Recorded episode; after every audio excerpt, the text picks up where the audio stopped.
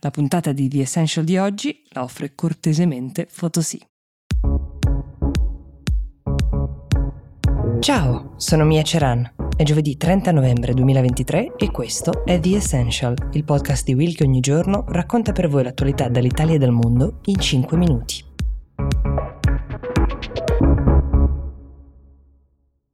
Oggi parliamo di un argomento molto caldo e discusso, ovvero il fatto che Roma, città che si era candidata per ospitare l'Expo 2030, abbia perso la gara in cui concorreva con Riyadh, capitale dell'Arabia Saudita, e con Busan, città portuale della Corea del Sud. Premessa.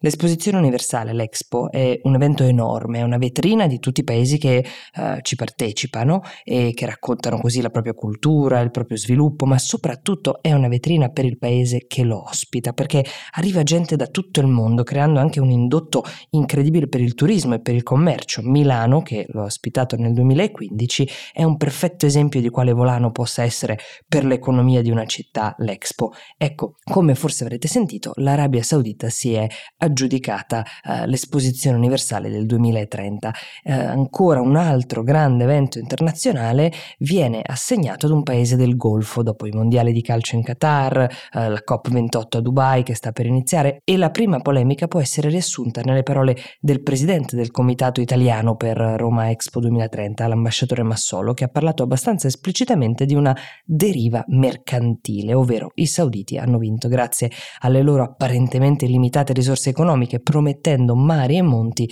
ai delegati che determinano la votazione. Hanno vinto però senza neanche dover andare al ballottaggio, conquistando 119 dei 187 voti dei delegati. Lo schiaffo per Roma è stato notevole. Se la vittoria contro Riyadh è sempre sembrata abbastanza improbabile, ci si aspettava almeno di arrivare al ballottaggio, invece Roma si è classificata terza con soli 17 voti. 17 voti vuol dire che neanche gli stati membri europei in blocco hanno scelto di sostenere l'Italia.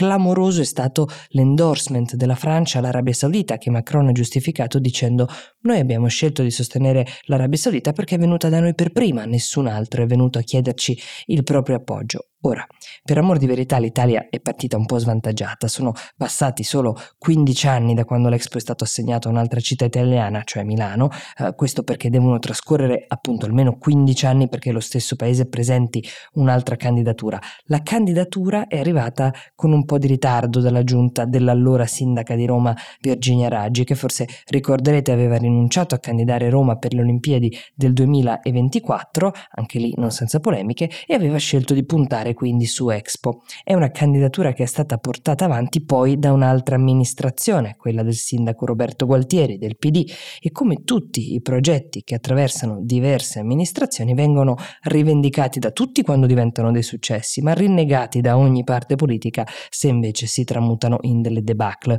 Infine va ricordato che Milano all'epoca competeva con la candidatura di Smirne, città turca, ma non paragonabile per forze messe in campo a quelle che invece ha schierato Bin Salman, il deus ex machina della ricca carovana per la candidatura di Riyadh. Ogni città presenta un progetto urbanistico, ma non solo, racconta un insieme di valori che caratterizzano la propria candidatura, vengono presentati video, spettacoli, racconti con testimonial proprio per sedurre i delegati del Bureau International des Expositions, ma è chiaro che i voti si conquistano uno ad uno ed ogni paese è abbastanza libero di muoversi come meglio crede per difendere la propria causa e convincere i delegati a votarlo. In teoria Roma aveva le lettere di intenti di almeno 50 delegati che avevano promesso di votarla, ma il voto è segreto e quel che è accaduto a Parigi, dove si è consumata appunto questa votazione finale, resterà probabilmente un mistero.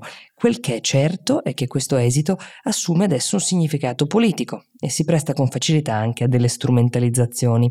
C'è già chi sostiene che Giorgia Meloni non abbia difeso a sufficienza la candidatura, non essendosi presentata a Parigi per la votazione finale, ma visto l'esito abbastanza scontato, qualcuno invece fa notare che è inutile andare a mettere la faccia sulle sconfitte. C'è chi dice che il problema invece è proprio Roma, città eterna che non riesce a diventare odierna, ferita dall'immondizia, dai cinghiali, dagli autobus che vanno a fuoco e per questo incandidabile. Ma quel che è certo è che impegni come quelli per le esposizioni universali accendono un faro sulle città, obbligandole a migliorarsi, a migliorare i propri trasporti, le proprie infrastrutture, a prepararsi per gli eventi in cui accolgono il mondo intero. E questa è sicuramente un'occasione persa.